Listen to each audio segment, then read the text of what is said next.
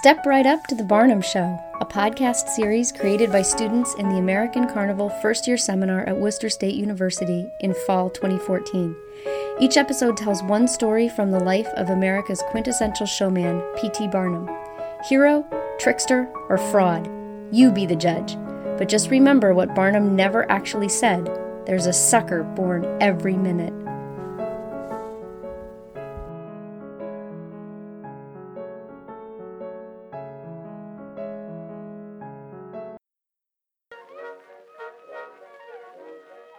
Nature seems to have exerted all her integrity in the production of this astounding animal. He is extremely complex, made up of the elephant, deer, horse, buffalo, camel, and sheep. It is the full size of a horse, has the haunches of the deer, the tail of an elephant, a fine curled wool of camel's hair color, and easily bounds 12 or 15 feet high. Naturalists and the oldest trappers assured Colonel Fremont that it was never known previous to his discovery. It is undoubtedly nature's last and the richest specimen received from California. To be seen every day this week.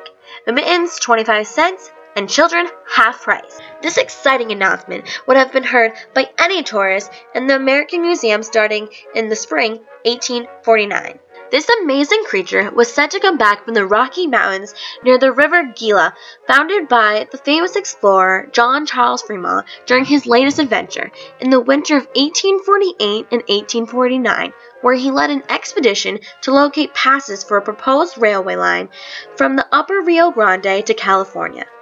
As the tourist enters this exhibit, the feeling of disappointment washes over the crowd, as they all realize this is just another fiction that Barnum created to make natural curiosities more enticing and profitable than they actually are.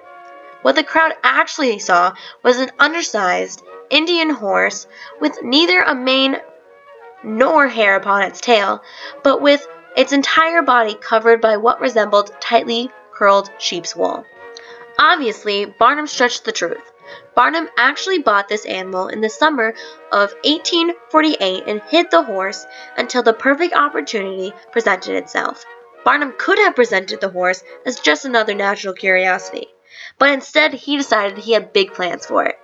The public was soon filled with interest for John Fremont's expedition in the Rocky Mountains, how he was lost in blizzards, then suddenly reappeared in California with all his equipment gone and 11 of his crew deceased.